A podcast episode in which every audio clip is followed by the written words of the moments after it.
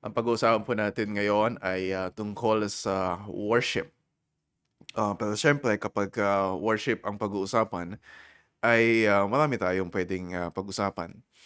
Ah, karaniwan ngayon ah, na ah, may mga may mga Christians na they try to ah, justify yung ah, ah, hindi nila pag-attend ah, sa worship gatherings ng church.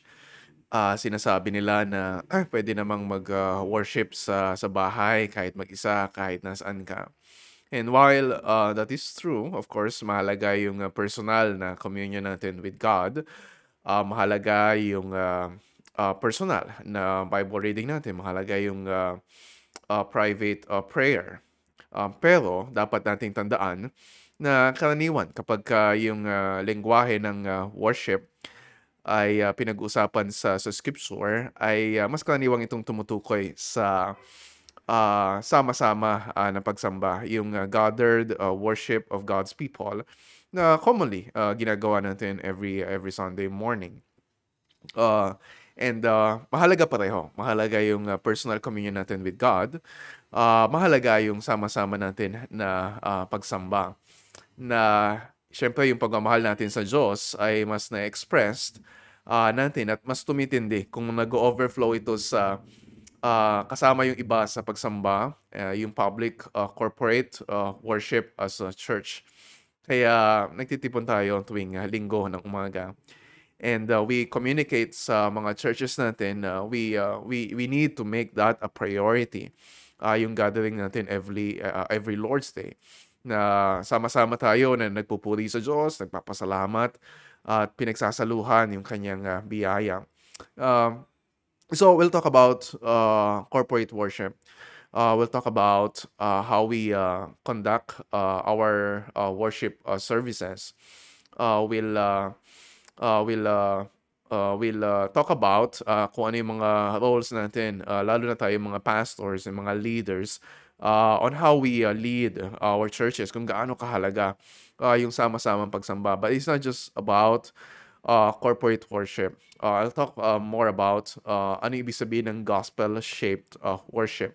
Or, uh, pwede rin itong tawaging gospel-centered worship or Christ-centered worship.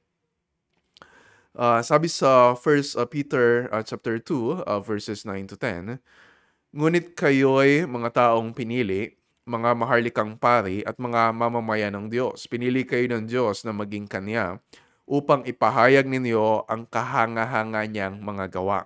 So hindi natin siya pwedeng gawin ng mag-isa. Ah, siya yung tumawag sa inyo mula sa kadiliman ah, tungo sa kahanga-hanga niyang kaliwanagan. Dati hindi kayo mga taong sakop ng Diyos, pero ngayon, mga sakop na niya kayo. Noon, hindi kayo kinaawaan ng Diyos, pero ngayon, kinaawaan ah, na niya kayo. So yung nagmamotivate sa atin sa sama-samang pagsamba ay yung ah, ah, life ah, transforming ah, message ah, of the gospel. Uh, the gospel drives us. Ito ibig sabihin ng gospel-shaped uh, worship. The gospel uh, drives us uh, to worship God with others. Na hindi tayo uh, sumasamba lang dahil uh, ito yung tradisyon natin or ito na yung naging uh, habit natin or bahagi ito ng ritual natin or dahil ito yung uh, obligasyon natin or duty before God.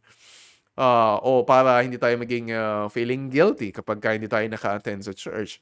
O kaya naman ay para makuha natin yung pabor ng Diyos kapag ka may kailangan tayo sa Kanya. O kaya may hinihiling tayo sa Kanya. And uh, so, uh, hindi yun yung ibig sabihin ng gospel-shaped uh, worship. Uh, we worship, ito ibig sabihin, we worship because of the gospel of Jesus. Dahil sa laki ng awa at tabag niya sa atin sa pamamagitan ni Kristo. And ito yung sinasabi uh, sa Romans chapter 12, uh, verse 1. Pagkatapos ng kanyang mahabang exposition of the gospel, uh, sabi ni Paul, Kaya nga mga kapatid, nakikiusap ako sa inyo, alang-alang sa maraming pagkakataong kinaawaan tayo ng Diyos, ibigay ninyo sa Kanya ang inyong mga sarili uh, bilang mga handog na buhay, banal at kalugod-lugod sa Kanya. Ito ang tunay uh, na pagsamba sa Kanya. So, sumasamba tayo dahil sa awa ng Diyos. Hindi dahil karapat-dapat uh, tayo at katanggap-tanggap tayo sa Diyos. And uh, minsan, And ma mahalaga na i-emphasize ito kasi as a pastor, ah, minsan dinadalaw ko yung mga members na matagal na na hindi nakaka-attend. Ah, yung mga elders gano'n din yung ginagawa. Um, ka ka ma madalas, ah, nakakarinig ako ng ganitong sagot kapag kinumusta ko sila, "Oh, kapatid kumusta ka na? Ah, bakit, ah, hindi ka yata nakaka-attend, ah, sa mga, ah, gatherings natin 'pag Sunday?" Tapos, ah, common na isasagot nila, "Pastor, ah, pasensya na kayo, hindi po kasi ako okey ngayon. Ah, kailangan ko munang ayusin yung sarili ko." And ako nagtataka, ah, kapagka nakakarinig ako ng sagot. So, ibig sabihin, si talagang kailangang ipaalala sa kanila, ah, kung ano yung, ah, ibig sabihin, ah, ng gospel. Ah, na God is not waiting for us to fix ourselves, ah, first. Because of the gospel, kaya nga good news, ah, yung gospel dahil kahit na makasalanan tayo, marumi, we are messy, ang dami pa nating problema, at ilang ulit tayo na nagiging unfaithful sa Panginoon, makakalapit tayo sa Diyos. Not, not because we are uh, doing better, not because we are already okay, but because of what Christ has done uh, for us. Di ba yun din yung message ng uh, uh, Hebrews chapter 10, uh, verse 19 and verse 22. Ang sabi doon, kaya nga maka- mga kapatid, malaya na tayong makakapasok sa pinakabanal na lugar dahil sa dugo ni Jesus. Hindi dahil sa gawa natin, hindi dahil uh, we are better than others or hindi dahil we are better today than uh, uh, yesterday. Verse 22, lumapit tayo sa Kanya ng may tapat na puso at matatag na pananampalataya dahil nilinis na ng dugo ni Jesus ang mga puso natin. Hindi dahil inayos na natin yung sarili natin, kundi dahil sa ginawa uh, ni Kristo.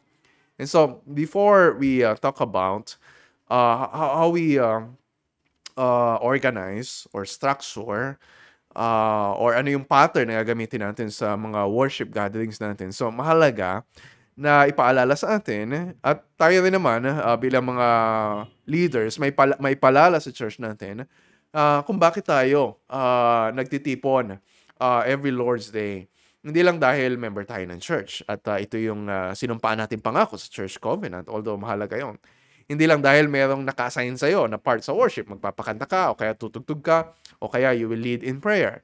Hindi dahil leader ka na tinitingnan ka ng iba. Hindi dahil ikaw yung pastor. Siyempre, wala kang choice. Kailangan kang umaten sa church. Ikaw yung magpe-preach.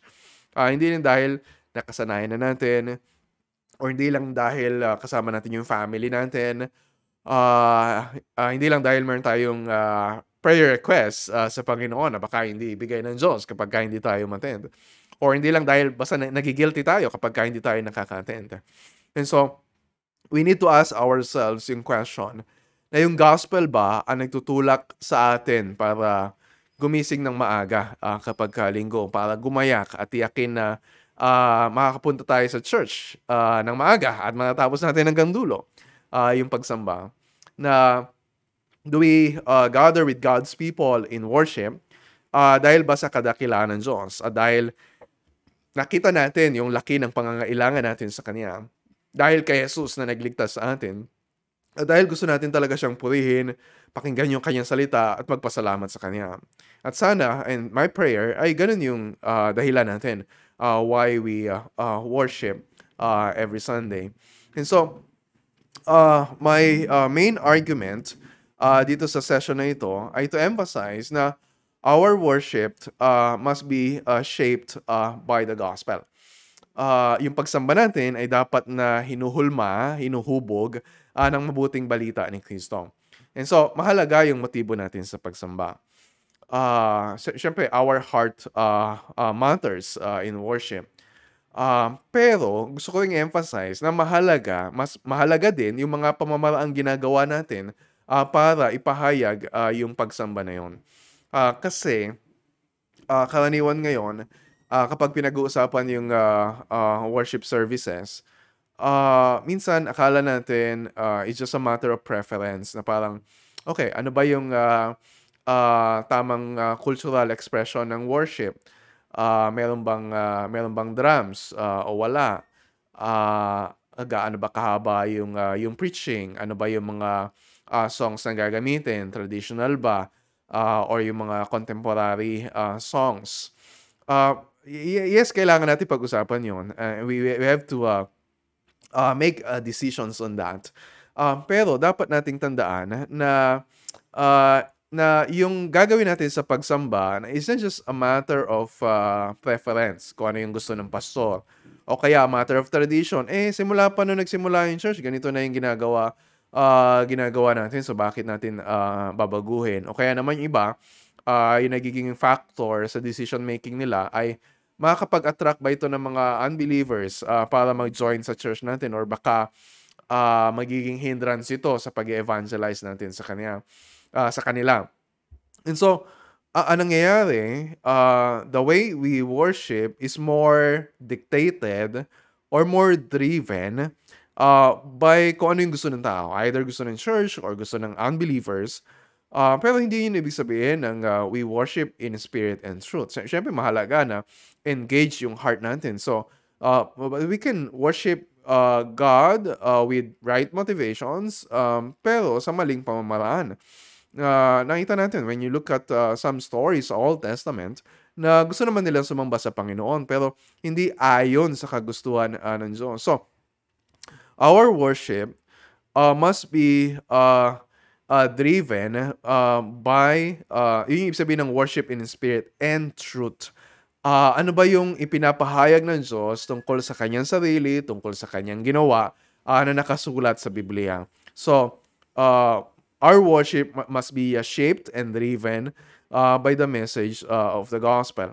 And so, uh, I don't have uh, a lot of time uh, to spend uh, to convince you na dapat ang gospel ang nasa sentro uh, ng lahat ng bahagi ng buhay natin.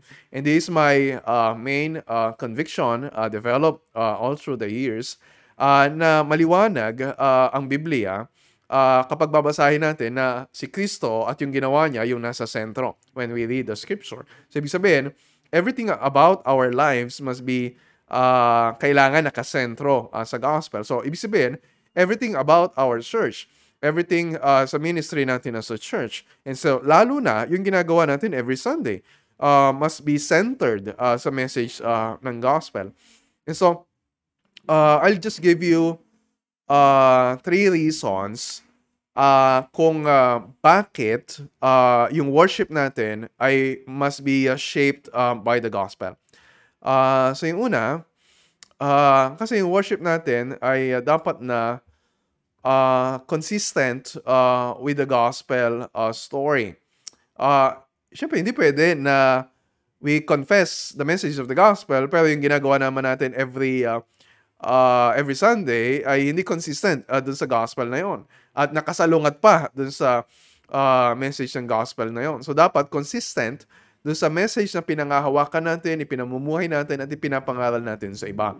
Ang sabi ni Brian Chappell uh, dun sa book niya na uh, Christ-Centered Worship, uh, sabi niya, uh, the worship of the church uh, honors the gospel. The worship of the church communicates the gospel, and the gospel shapes uh, the worship of the church. So, when we talk about the gospel, wag natin isipin na ito ay para lang sa mga uh, unbelievers. Definitely, kailangan nila yon Lalo na kapag kamatin sila ng worship services nila natin, kailangan marinig nila yung gospel, not just sa preaching of the word, uh, kundi sa mga songs na kinakanta natin, sa mga prayers natin. But uh, it is a mistake uh, to assume na yung gospel ay para lang sa mga unbelievers. Uh, ito ay para din sa atin, para sa atin as a church. Kailangan lagi nating maalala yung gospel dahil lagi natin nakakalimutan kung ano yung gospel. Uh, so sa mga kinakanta natin, sa mga prayers na pinangungunahan ng mga pastors, and especially uh, in the preaching of the word. And also, uh, it's uh, demonstrated as a sign uh, sa uh, whenever we uh, celebrate the Lord's Supper. So, yun yung una. Uh, kailangan yung uh, uh, worship natin ay consistent with the gospel story. Uh, pangalawa, uh, dahil ito ay worship, uh, ito ay uh, primarily uh, Godward. So, uh, dapat ang pagsamba natin ay honoring to God, uh, God the Father, uh, God the Son, and God the Holy Spirit. So, uh, kapag sinabi natin na Christ-centered worship, hindi ibig sabihin na uh, we bypass the God the Father and God the Holy Spirit. Uh, ito yung sinasabi ni iba, masyado kayong Christ-centered. So paano naman si God the Father, paano naman si God uh, the Spirit? Uh, but it's uh, it's an assumption na hindi sinusupport ng scripture. Kasi when we, uh, uh, si Kristo mismo nagsabi sa, uh, sa John chapter 5 verse 23, na when we honor the Son, we honor the Father. When we uh, uh, magnify the name of Christ, uh, ibig sabihin, we also magnify uh, the name of God, uh, the Father. And kapag uh, pinag-usapan natin yung gospel, it's not just about kung ano yung ginawa ni, ni Christ uh, for us uh, sa kanyang buhay, kamatayan at muling pagkabuhay. Pero syempre, uh, lahat yon ay uh, ang kasama doon yung gawa ng uh, Diyos Ama na nagplano ng kaligtasan natin, uh, yung uh, makita natin uh, demonstrated sa cross, yung uh, uh, kabutihan, kadakilaan, katarungan uh, ng, uh, ng Diyos. And of course, uh, the Holy Spirit. Uh, yung ministry ng Holy Spirit, sabi sa John 16:14, uh, the Holy Spirit came uh, to glorify Christ or to put the spotlight on Christ. Uh, so, ibig sabihin, uh, kapag natututo tayo na i-focus yung attention natin kay Kristo uh, whenever we worship, uh, the Holy Spirit is magnified kasi yun nga yung, uh, uh, yung, uh, yung work niya eh, uh, to uh, put the spot, spotlight uh, not on himself but on uh, the Son of God. Uh, so, yun yung pangalawa.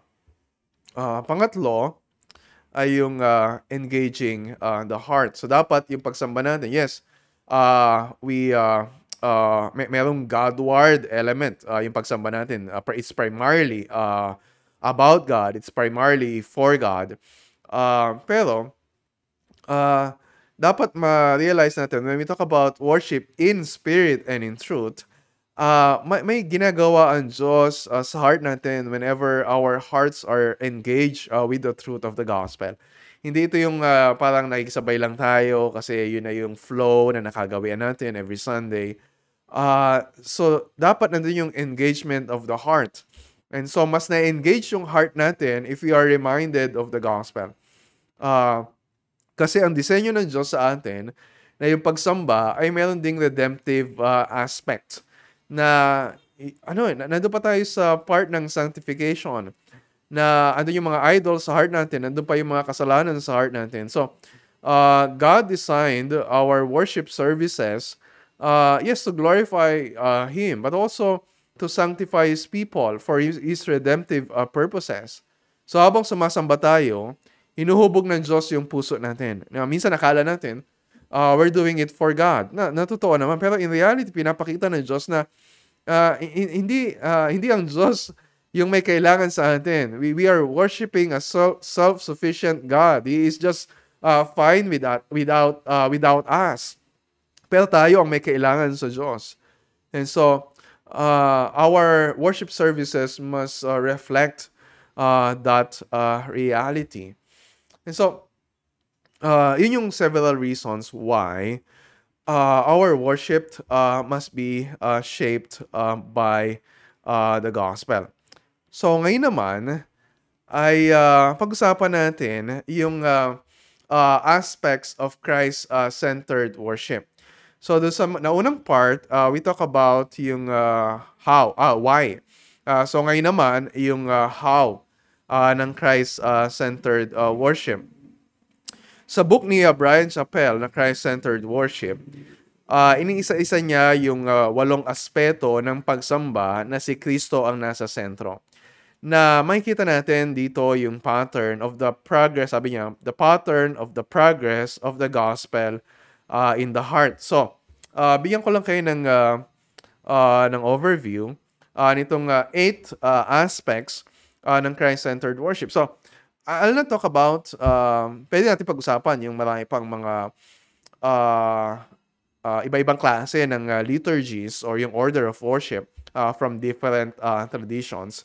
Uh, pero, uh, gusto ko lang i-highlight uh, yung uh, binabanggit dito ni uh, Brian Chappell na aspects of Christ-centered uh, worship. Uh, so yung una, uh, makita natin ito yung, ano, yung progress of the gospel in the heart. So yung una, yung adoration uh, or yung recognition of God's uh, greatness uh, and grace.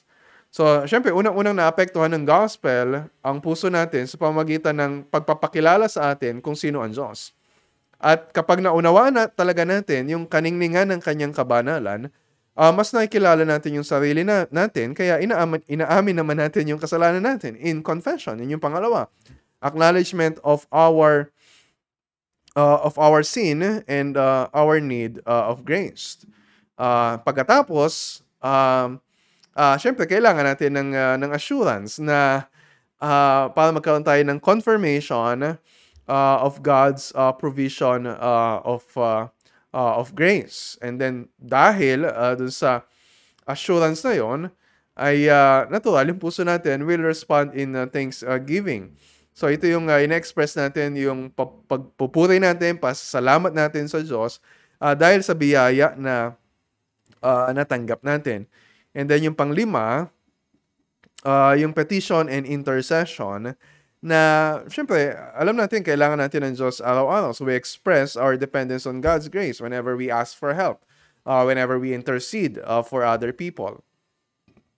And then pang-anim, uh, bilang tugon ng Diyos uh, sa kailangan nating tulong, binibigay niya yung uh, tulong uh, na kailangan natin uh, sa pamagitan ng uh, kanyang salita or yung instruction na uh, nangyayari, uh, especially during uh, the preaching of the word, uh, na we acquire uh, the knowledge uh, to grow uh, in grace. At bilang tugon sa kanyang salita, uh, nagka, magkakasama-sama tayo na nagdiriwang uh, uh, na uh, pinagdiriwang natin. We are celebrating the grace of union with Christ and His people. Uh, na of course, hindi natin to magagawa na mag-isa lang. Uh, and then lastly, uh, yung uh, charge uh, and blessing na bago tayo maghiwa-hiwalay, ay uh, taglay natin yung tagubilin ng Diyos sa atin at yung pangako na sasamahan niya tayo.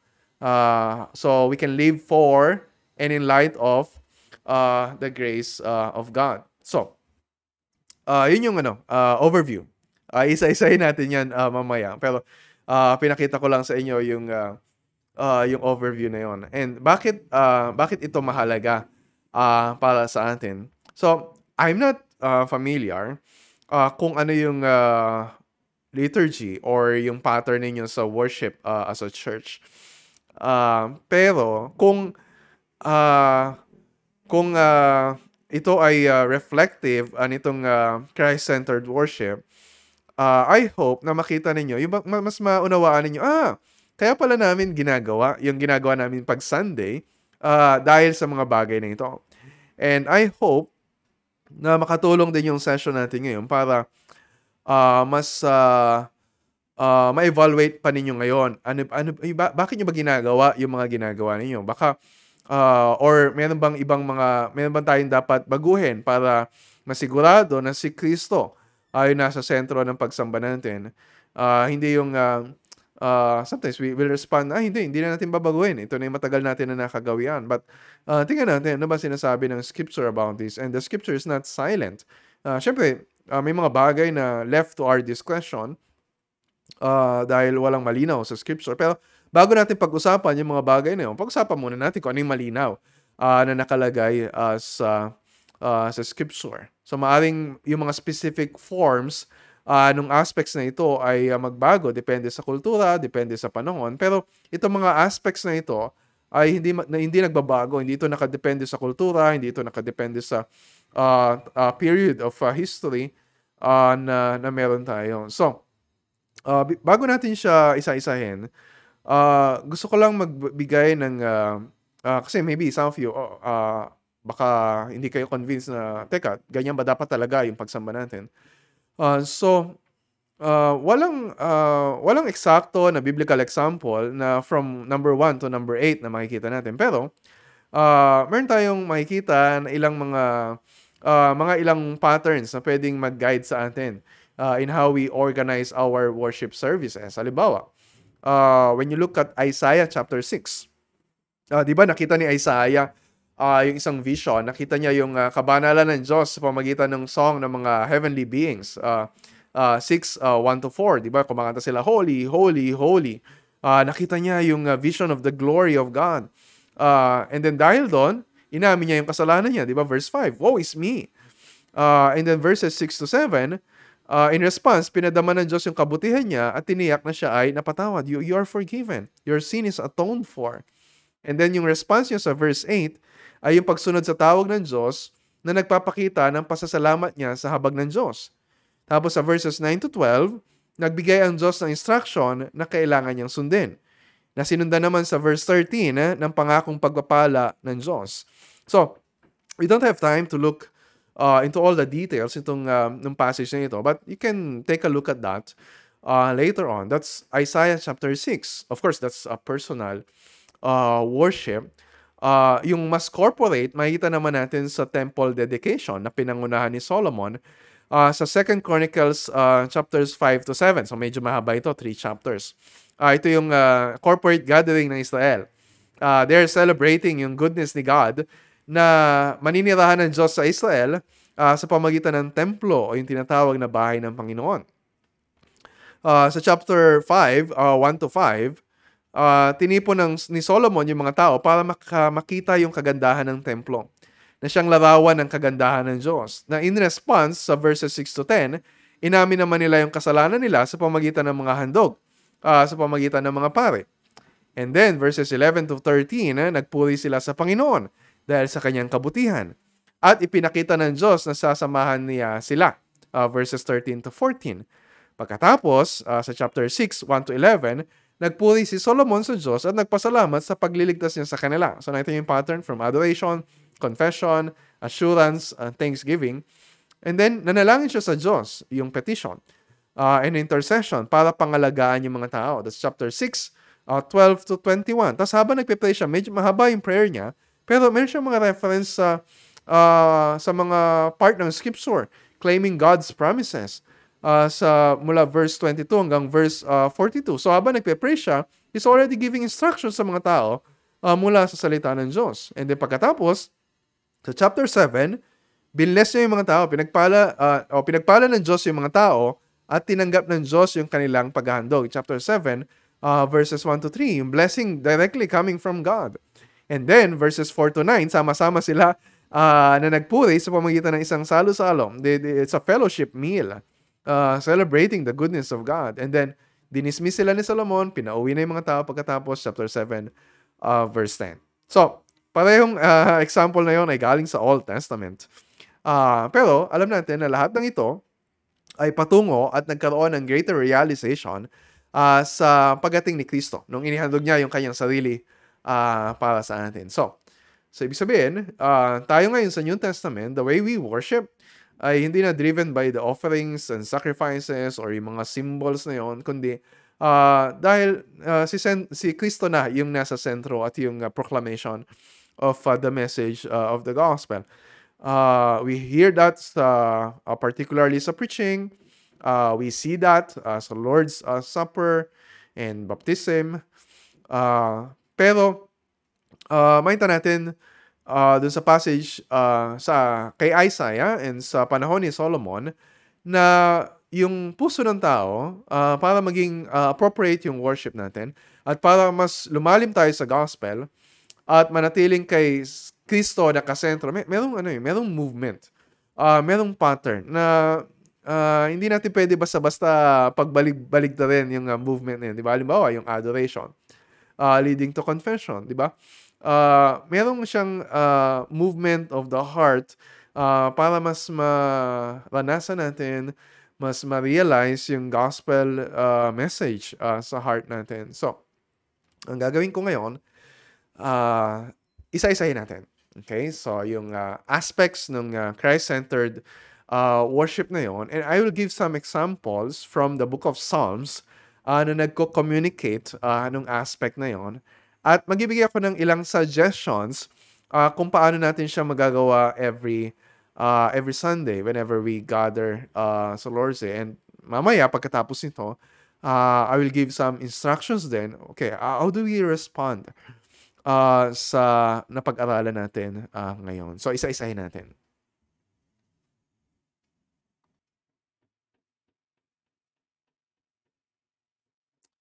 Okay, so Yung una ay uh, adoration or uh, recognition of God's uh, greatness uh, and grace.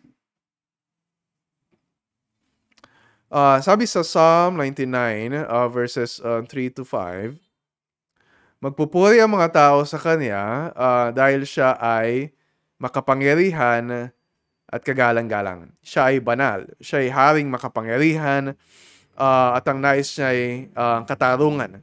Sa kanyang paghatol ay wala siyang kinikilingan at ang ginagawa niya sa Israel ay matuwid at makatarungan. Purihin ang Panginoon na ating Diyos, sambahin siya sa kanyang templo. That's Psalm 99, uh, 3 to 5. So, sa parte na ito ng adoration, ah, pinapaalala sa atin na ang sinasamba natin ay isang banal na Diyos. Sa simula pa lang ng pagsamba natin, ito na yung dapat na marinig natin. Yeah, we can read scripture ah, sa part na ito na nag ah, glorify ng mga attributes ni God. Or we can sing a song uh, extolling uh, the greatness of God. O kaya we can invite uh, the church to uh, meditate uh, silently. Uh, o kaya uh, yung worship leader ay magsalita ng uh, ilang mga salita to focus our attention uh, sa greatness uh, ni God. Or uh, we can confess uh, yung uh, affirmation of uh, our faith or yung confession of our faith. Uh, so napakahalaga ng uh, part na ito ng call to worship uh, kasi ito'y paanyaya para sumamba tayo sa Diyos na may likha ng lahat. Kaya kailangan ipaalala natin sa church palagi uh, na uh, dumating ng maaga. Uh, kasi, di ba, if you're missing uh, this part, then uh, maapektuhan yung heart natin uh, sa pagsamba. Uh, this is a reminder uh, sa mga church members na bawat minus, minuto sa pagsamba ay mahalaga. Kung ito yung simula, ibig sabihin napakahalaga talaga.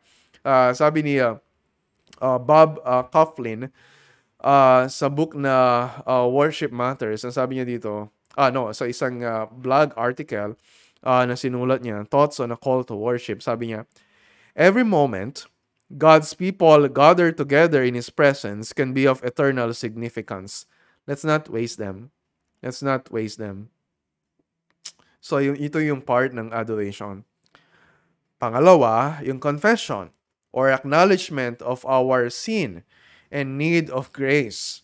So, natural, uh, kapag naharap tayo sa kabanalan ng Diyos, tulad ni Isaiah, nangyari kay Isaiah, at uh, uh, lahat ng anak ng Diyos, inaamin natin, syempre, na tayo ay makasalanan, and we are not worthy na makita itong uh, kadakilaan, kabanalan ng Diyos, ganito yung nagiging prayer natin. Katulad ng sinasabi sa Psalm 25 verse 11.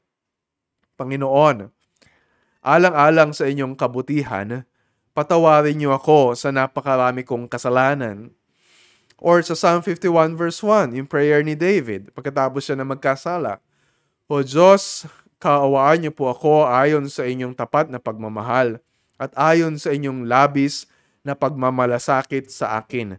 Ang lahat ng pagsuway ko ay inyong pawiin at ako'y patawarin.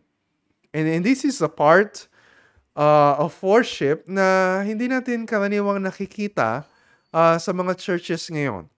Uh, pero kung gusto nating mas lumalim uh, sa pagkakilala at paghanga sa ginawa ni Kristo, dapat magkaroon tayo ng uh, sapat na oras para aminin kung gaano kalaki yung pangangailangan natin sa Kanya. So, kalaniwan, sa simula, uh, ginagawa natin ito. Or, uh, before we take the Lord's Supper, we have confession of sin. Uh, or, uh, as a response uh, sa sermon, uh, we confess uh, our sins uh, before God. So we can use a scripture like uh, Psalm 51 or Psalm 32 or merong isang uh, uh, merong isang pastor uh, na magli-lead uh, ng prayer of confession in behalf of the people or katulad ng ginawa namin a few Sundays ago.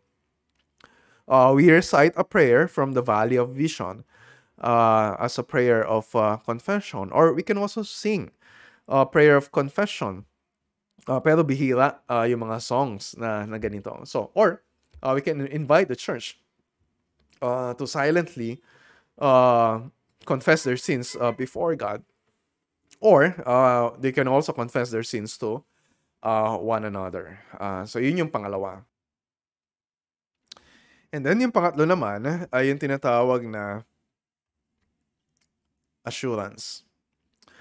Ah, after confession, uh, there's an assurance or yung affirmation of God's uh, provision of grace.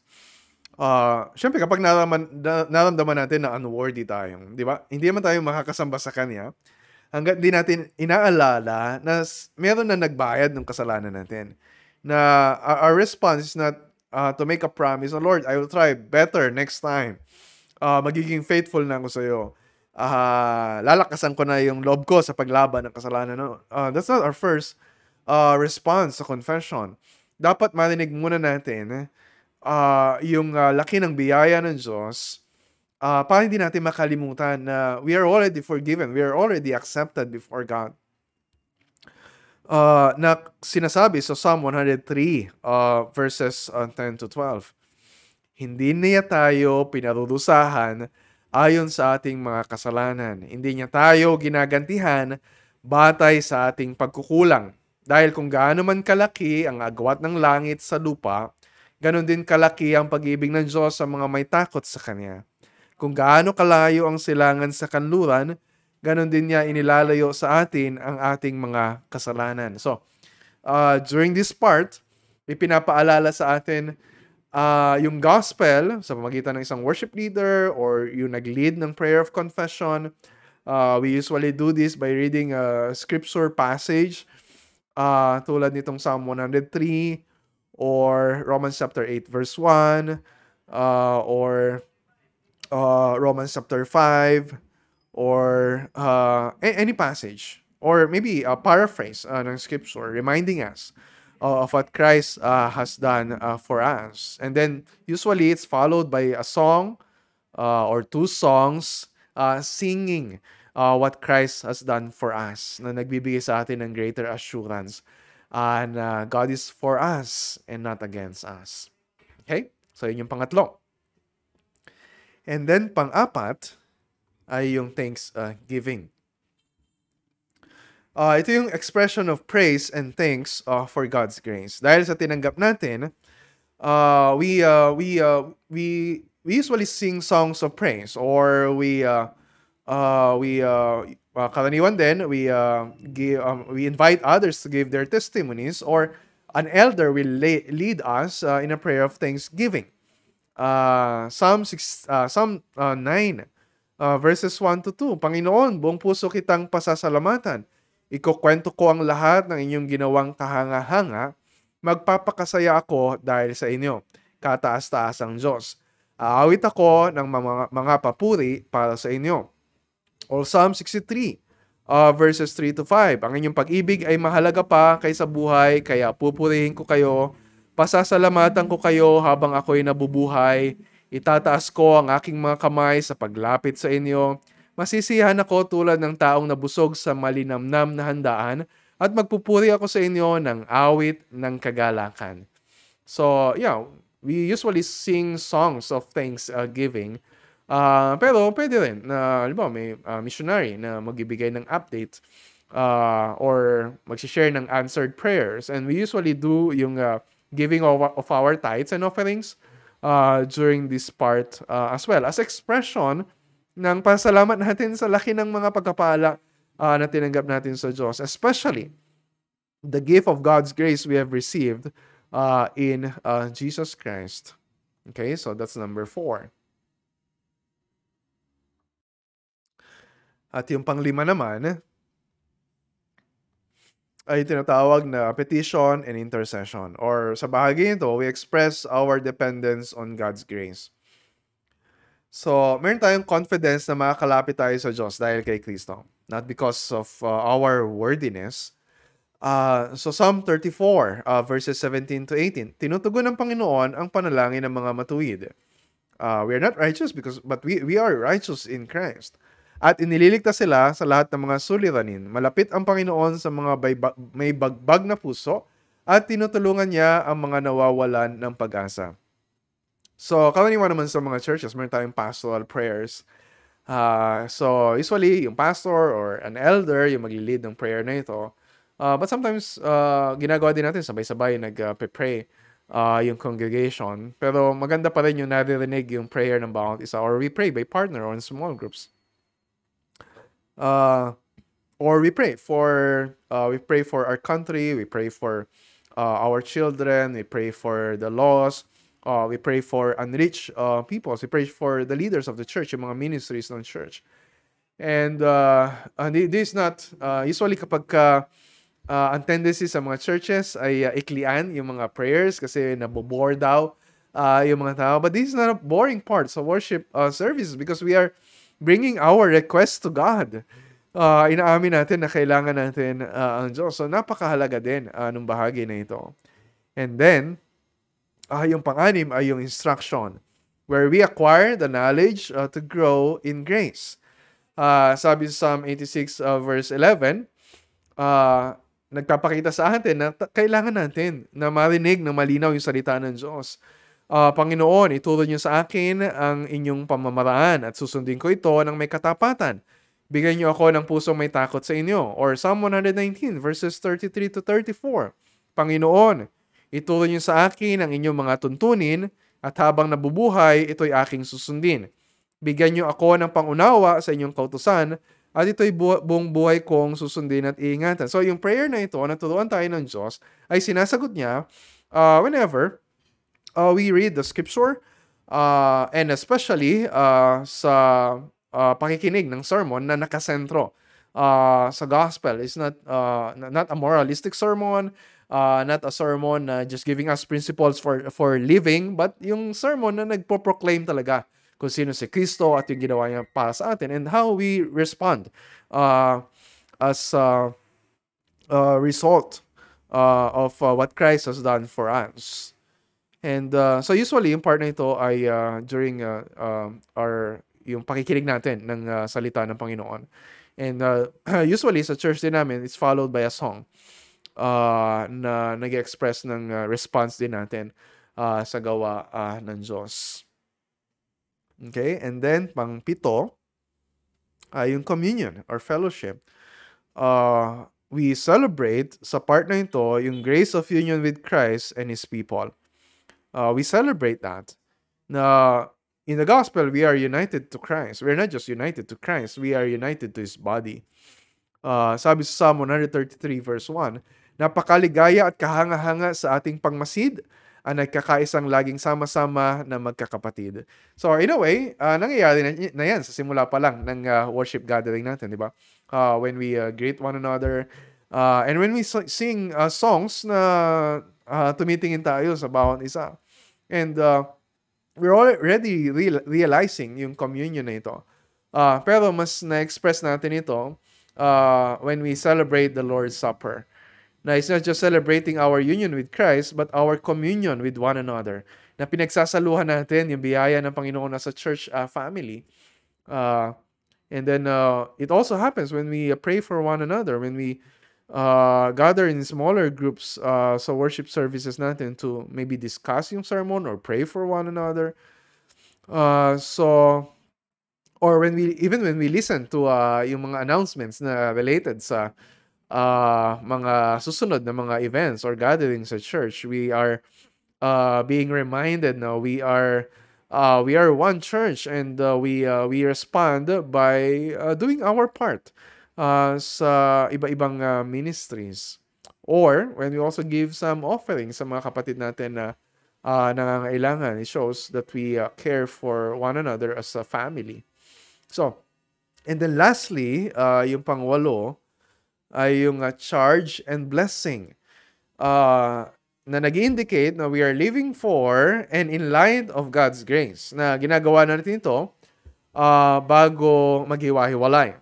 Uh, so mahalaga na bago tayo maghiwa-hiwalay, sa bandang dulo ay magkaroon tayo ng kumpiyansa uh, natutulungan tayo ng biyaya ng Diyos para mamuhay ng ayon sa nais niya. Uh, so, uh, di ba usually yung mga pastors, they uh, uh, read yung benedict- benediction like uh, 2 Corinthians 13.14. Naway sumayin yung lahat, ang biyaya ng ating Panginoong Kristo, ang pag-ibig ng Diyos, at pang pakikipag-isa ng banal na Espiritu. Or maybe other passages of Scripture like uh, Jude 24 to 25 or Ephesians chapter 3, 14 to 21 or number 6, uh, 24 uh, to uh, 26. Or we also sing a doxology uh, in uh, this part as a closing uh, hymn uh, bago magtapos yung uh, worship service. Uh, and I will dismiss them and uh, sabihin ko na let's greet one another. Uh, grace be with you uh, uh, as uh, a way of uh, ending our uh, worship uh, gathering.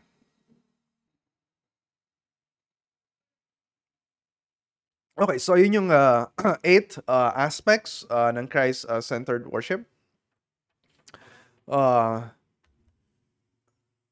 so ngayon naman, uh, I will uh, show you uh, kung paano namin ito ginagawa every uh, uh, every Sunday. So this is just an example uh, of our uh, order of worship. Pero hindi uh, parang for the first uh, for many years uh, of me being a pastor ay uh, hindi uh, hindi ganito yung pattern ng worship namin. Uh, karaniwan sa mga contemporary evangelical churches ay uh, may call to worship tapos we'll sing uh, uh, for uh, siguro four songs. Uh, yung unang dalawang songs ay uh, uh, yung masigla na awit tapos yung uh, susunod na dalawa ay yung medyo solemn. And then uh, offerings and then pastoral prayer and the scripture reading, uh, sermon, response song. So, uh, na, na, na, nakakapag-preach din ako sa iba-ibang mga churches. And I observed na ganun yung karaniwang ginagawa natin. And dumating yung time na we begin asking, and I began asking uh, yung uh, uh, mga worship leaders natin na why are we doing this? Bakit uh, ina-arrange natin limbawa yung mga songs natin, una, dalawang masigla, tapos dalawang solemn. Why? Di ba? So, we need to ask ourselves yung question, why are we doing what we're doing uh, sa mga worship gatherings natin? And when we learned uh, about this uh, gospel-shaped uh, worship or Christ-centered worship, uh, we began to be more deliberate uh, in planning our worship services. Uh, so every Sunday, we every Sunday we have equipping classes except last Sunday of of the month uh, kasi nagkaka- nagkakaroon kami ng evening service yung tinatawag naming family night uh, every last Sunday uh, so that we can have more uh, informal uh, fellowship. Uh, we also do the Lord's Supper during the family night. Uh, pero we also have Lord's Supper every second uh, yeah, every second Sunday. Uh, so twice a month we uh, celebrate the Lord's Supper. Uh, and and that's a result din ng pag-aaral ng Heidelberg Catechism na masakita namin na ah, mahalaga pala talaga yung uh, Lord's Supper. Bakit minsan lang natin ito ginagawa? So and some churches are doing that every uh, uh every every Sunday. And so every uh, Sunday morning, uh, we have uh, 9 a.m. equipping classes. Uh, we're doing uh, Heidelberg Catechism, malapit na matapos uh, for for adults and youth and then for kids ay uh, uh, yung New City Catechism. So that's also 9 a.m. So pagdating ng 10 a.m., uh, so we, uh, yeah, we usually start 10 a.m. or pagka na late matapos itong mga equipping classes like uh, 10, 10 a.m. Uh, kasama din yung mga bata uh, sa worship uh, service kasi, kasi ma- mahalaga na, na we, we are uh, buong family ay magkakasama na sumasamba and they're also listening uh, to the Word of God.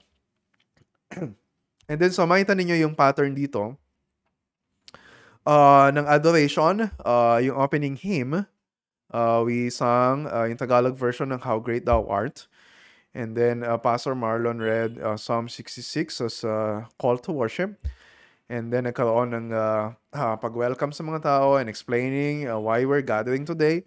Uh, usually, sinasabi dyan kung ano yung tema uh, nung uh, uh, pagsamba uh, sa araw na yon maybe about uh, I think uh, this is about uh, yung one gospel uh, dahil uh, yun yung tema ng sermon ko for uh, for that day uh, from uh, Galatians. Uh, and then there's uh, time of silence and prayer of praise. So ito yung part ng uh, adoration. Uh, so mapapansin niyo we have a lot of prayers. Uh, may prayer of praise and uh, there's also a prayer of confession. So yung part ng confession. Uh, sometimes uh, an elder will also lead uh, sa prayer of confession. Pero during this Sunday, uh, we read uh, yung uh, uh, translation ng value of Vision uh, tungkol sa uh, I think it's continual repentance, nagpapatuloy na pagsisisi. And then after prayer of confession, there's a assurance of pardon uh, from Galatians chapter 3, uh, read by Pastor Marlon, na sinasabi sa congregation na uh, uh, God na God assures you of uh, forgiveness dahil sa ginawa ni Kristo. And then we will sing gospel songs. Uh, All I Have is Christ, and then Living Hope, minsan isa, minsan dalawa. And then, after yung assurance na yon, yung uh, thanksgiving. Uh, prayer of thanks, uh, led by an elder. Uh, and then uh, giving of our offerings as our way of expressing our thanks to God.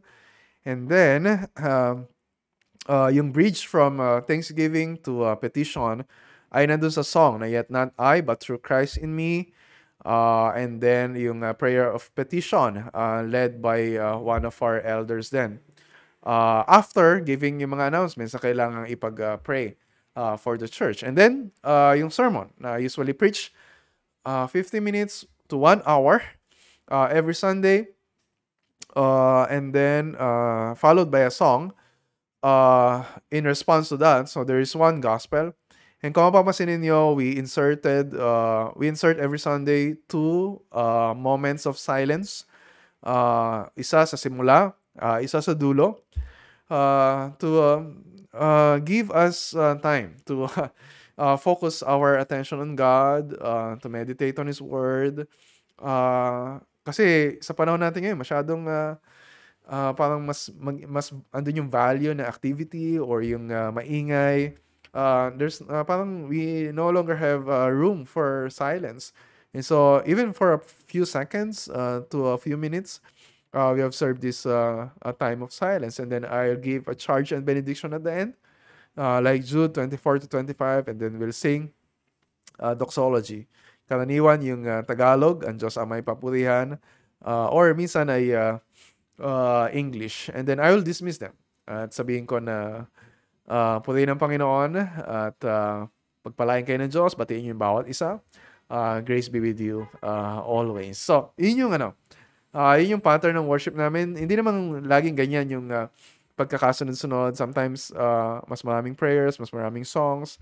Uh, and uh, we we also encourage uh, our elders uh, to write uh, their prayers uh, para hindi yung paikot-ikot yung pinagpe-pray nila. Talaga nakafocus uh, kung ano yung uh, prayer nila, whether it's a praise, confession, thanksgiving, or uh, petition. And may prayer din, may prayer din dyan uh, before yung sermon, uh, yung prayer for illumination. And then after ng sermon, uh, meron din prayer uh, for the Holy Spirit to apply uh, the Word of God sa heart ng mga nakikinig. So, more prayers, more songs, more scriptures, uh, more gospel uh, through those prayers, songs, and uh, uh, scripture. So that's an example of uh, uh, Christ-centered uh, worship. And uh, I hope na uh, maging uh, helpful ito uh, sa inyo. So, uh, nakita natin yung uh, bawat bahagi ng pagsamba natin sa Diyos na uh, mahalaga dahil ang sinasamba natin ay yung pinakamahalaga sa lahat na siyang ipinarana sa atin yung napakalaking pangamahal niya sa atin dahil sa kabila ng napakalaki nating pagkakasala uh, sa Kanya. So, uh, this is just about uh, yung uh, why of worship or yung how of worship, but how do we respond to this? Na alam natin yung mga bagay na ito. Uh, I, I'm uh, inviting you na whether you're a pastor, an elder, or maybe uh, you're leading sa mga songs uh, sa church, or maybe uh, an ordinary church member, uh, to renew your commitment sa worship, especially uh, itong corporate uh, worship.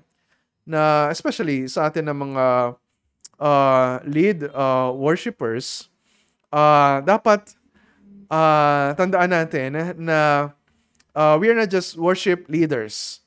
Uh, we're not just leading uh, our uh, God's people in worship. Uh, we're leading them uh, by uh, tayo mismo ay sumasamba rin sa Panginoon. And so, sabi ni Paul Baloki, our primary task is simply to help others uh, worship. We're not we're not performers kapag nandun tayo sa sa stage or sa nasa pulpit or kapag uh, uh, magpe-play tayo ng instruments, we are not uh, performers. We are uh, we are worshipers kasama yung buong uh, congregation. Uh, so, yun yung sabi ni Paul uh, Baloki. So, mahalaga uh, na i-renew natin yung commitment natin uh, sa pagsamba sa Panginoon. so, kaya mahalaga yung una, yung paghahanda. Uh, Siyempre, kapag uh, uh, you're the pastor uh, or one of the elders, dapat pinaghahandaan y- yung uh, tinatawag na worship planning. Uh, hindi pwede yung kung uh, ano lang yung kung ano lang yung nakasanayan, kung ano lang yung nakagawian. Uh, minsan nga uh, nag-speak ako sa isang church uh, tapos tinanong ko yung pastor na ano ba yung mga songs na kakantahin ninyo ngayon? Tapos parang hindi niya mala, masabi kung ano yung mga songs. Sabi ko sa kanya pagdaos ng worship na dapat alam mo yung mga songs na kinakanta, dapat dumadaan sa iyo yung mga songs na yan. Na halimbawa, uh, uh, before I record uh, itong uh, uh, session na ito, uh, nag-send yung uh, magli-lead ng mga songs namin ngayong Sunday, uh, nung line-up ng mga songs niya. And uh, I'll be preaching on Philippians. And so, nag-reflect din siya sa Philippians. Uh, pero syempre, uh, kailangan uh, sabihin ko sa kanya kung ano yung emphasis uh, nung, uh, nung message ko para maging thematic uh, yung planning namin uh, ng worship service and to emphasize that uh, uh, aspect of the, the Word of God uh, na ipipreach. Uh, and then, uh, sinabi ko na um, baka pwedeng palitan natin itong isang song na ito kasi mas maganda mag-focus tayo hindi sa faithfulness natin, kundi sa faithfulness ni God uh, because this is worship. Uh, and then there's uh, uh, another song na galing sa isang church uh, sa US na yung pastor nila ay uh, maraming mga bad teachings.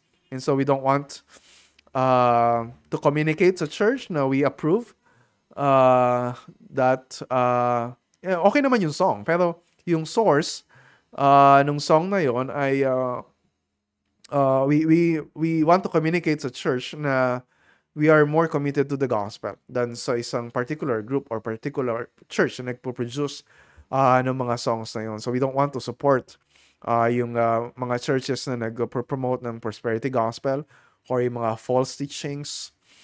Uh, so, sa pastor, mahalagang paghandaan. Uh, and uh, lalo na yung mga magpapakanta, paghandaan din. Uh, yung magbabasa ng scripture, dapat paghandaan din. Yung magpe-pray, uh, dapat paghandaan din. Yung prayers, hindi yung... Uh, minsan kasi parang feeling natin, kailangan ang prayer is spontaneous, uh, para mas uh, katanggap-tanggap sa Panginoon. Uh, di ba? Pero uh, if we're really serious about what we're doing, di ba? Uh, maganda rin na isusulat natin kung ano yung pag-pray natin para na paghahandaan natin yung mga uh, bagay na sasabihin natin. Yung preaching nga, pinaghahandaan. Uh, yung mga kanta, pinaghahandaan. Yung mga prayers din. Uh, dapat uh, paghandaan. Kasi, pinapakita ng paghahanda yung kahalagahan uh, nung ginagawa natin sa pagsamba. It is serious. We're doing this for God. So we need to prepare ourselves to worship God.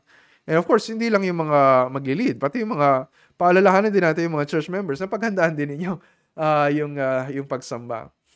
Uh, and then, pangalawa ay yung pagsusuri.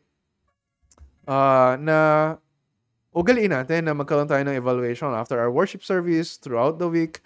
Uh, sometimes sa uh, staff meeting namin, we evaluate uh, ano yung mga magandang nangyari, ano yung mga kailangan natin improve uh, sa worship service natin. And then we also evaluate yung preaching of the Word of God uh, to para mas mag-improve tayo uh, dun sa ginagawa natin. Uh, so yung part nito ng evaluation ay para ipakita ano ba yung aspeto ng pagsamba or ano yung ginagawa natin, uh, yung how we plan our worship services, yung paano pa mapapabuti, eh, pati yung mga technical aspects uh, of worship para mas matulungan natin yung buong church uh, sa pagsamba. Okay? And then, pangatlo ay yung pagsasanay. So, uh, so hindi lang yung mga uh, dati ng members or dati nag-lead sa worship, yung mga bagong members natin, ay uh, sasanayin din natin so that they can also help us in uh, serving uh, during our Sunday worship uh, services. So mahalaga yung preparation, evaluation, and continuous na, na training. Hindi natural sa atin yung ganitong pagsamba. So, kailangan sanayin natin, paalalahanan natin uh, yung bawang isa. And of course, uh, kami siguro sa atin na nakikinig ay uh, leaders. uh, mahalaga din na we communicate to our church members na meron din silang part. Hindi yung uh, uh, parang uh, parang recipients lang sila uh, nung gagawin natin every every Sunday. Uh, so mahalaga din bawat isang church members uh, na ipaalala, yes, tayong lahat ay uh, worshipers. Uh, so ibig sabihin, ipaalala natin sa kanila na ugaliin na uh, una, na ugaliin na nila yung araw-araw na uh, pagsamba. Uh, kaya we uh, uh, we remind them ano yung Bible reading for uh, for uh, for the week na pwedeng basahin every day. Uh, or ano yung sermon sa susunod na Sunday para mapaghandaan na nila uh, yung uh, yung araw na yon. And uh, ibang they they're worshiping not just on Sunday but every day. Ngayong Sunday nagiging overflow uh, nung uh, personal communion with uh, nila with God uh, in prayer and Bible reading. Uh, and then kapag ka pumunta naman sila ng Sunday, talagang mas na-motivate sila na uh, to uh, have that private communion with God uh, every day. Uh, so, so yun yung una. And then pangalawa, ay uh, pahalagahan at pagandaan ang linggo-linggong, uh, lingguhang sama-samang pagsamba. Na karaniwan, kino-communicate ko sa church, gawin niyo itong priority. Huwag kayong mag-schedule ng iba kapag Sunday morning. Di ba? Parang, uh, minsan mababalita mo yung mga members, ay, meron po akong pinuntahan na binyag, o kaya, naimbita po ako uh, sa birthday ng kaklase ko, ah, o kaya, nag, ano po kami, nagbakasyon po kami, nag-swimming po kami. And, we need to remind our church members what is more important than what we are doing every Sunday morning. May mas mahalaga pa ba sa sama-samang pagsamba natin uh, sa Panginoon? And so, uh, kailangan buong, bu- buong pamilya ay pinaghahandaan ito. Paalalahan ng bawat isa. Matulog na maaga. Pati yung mga bata, sanayin sila. Minsan, dati, uh, nakaka-disappoint. Marinig mo isang nanay na uh, talaga sobrang late na siya na dumating. O kaya, hindi na siya naka-attend. Minsan, dadahilan, ay marami po kasing ano, eh, gawain bahay o kaya may bisita na dumating. O kaya, yung anak ko po kasi ayaw magising na maaga. Di ba parang sisisihin mo pa yung anak mo. Um, kapag ka, uh, pagpasok sa eskwelahan, pagpasok sa trabaho, di ba mas minsan uh, nakaka dismaya na mas pinapahalagahan pa kaysa sa uh, pagsamba natin uh, every Sunday. And so, sanayin natin yung church na dumating ng maaga uh, kapag linggo. Uh, nung nakaraang linggo, I uh, preach uh, sa isang church uh, na uh, hindi sila sanay na magsimula na maaga. Uh, kasi 9 o'clock yung gathering nila pero 9.30, 9.40 pa sila magsimula kasi yung mga tao late dumating. Uh, sabi ko, magsimula kayo ng 9 o'clock kahit wala pa yung mga tao para masanay sila uh, sa pagdating ng maaga. Bawat minuto sa pagsamba ay mahalaga and we need to communicate that. And paano maihahanda yung puso natin sa pagsamba uh, kung nagmamadali tayo dahil late na tayo kapag uh, Sunday. Okay? And then lastly, uh, yung pagsamba na buong puso. We worship God. It's not just about yung pattern of worship. It's not just about uh, itong mga external aspects ng worship. Ang pinakamahalaga mula simula sa kabuuan ng pagsamba, you, you make sure and uh, remind your people na our heart must be fully engaged. Kasi sayang eh. Uh, pinaghahandaan natin pagsamba, pero kung yung puso naman nila ay hindi naka-engage, hindi fully engaged uh, sa pagsamba sa Panginoon, uh, sayang. So God desires, hindi lang mapuno yung mga upuan sa church, uh, God desires na yung puso natin ay mapuno uh, to be filled uh, with the fullness uh, of God uh, hinahanap ng Diyos ang mga sasamba sa Kanya sa Espiritu at sa katotohanan. Di ba sabi ni Christ uh, sa John chapter 4? And so we must be true worshipers of God the Father, God the Son, and God the Holy Spirit. Nandun yung puso natin na nagpupuri sa Diyos, nandun yung puso natin na nagpapakumbaba, uh, yung puso natin na nagtitiwala sa ginawa ni Kristo, yung puso natin na reliant uh, sa uh, supply of God's grace every day for our needs. Yung puso natin na sabik uh, na makinig uh, sa salita ng Panginoon. Yung puso natin na nandun yung pagmamahal sa Kanya, pagkapasalamat sa Kanya. Yung puso natin na nandun yung pagmamahal ah, sa mga kasama natin sa church, yung puso natin na handang tumugon ah, in repentance and faith in obedience ah, sa mga salita ng Panginoon. Ito yung puso ah, na nais ng Diyos na magkaroon ng bawat isa sa atin sa pagsamba sa Kanya. Whether you're a pastor, an elder, uh, you're leading uh, in worship, or you're a member joining uh, the the uh, gathering of your church uh, every Sunday. So ito yung ibig sabihin ng gospel-shaped worship.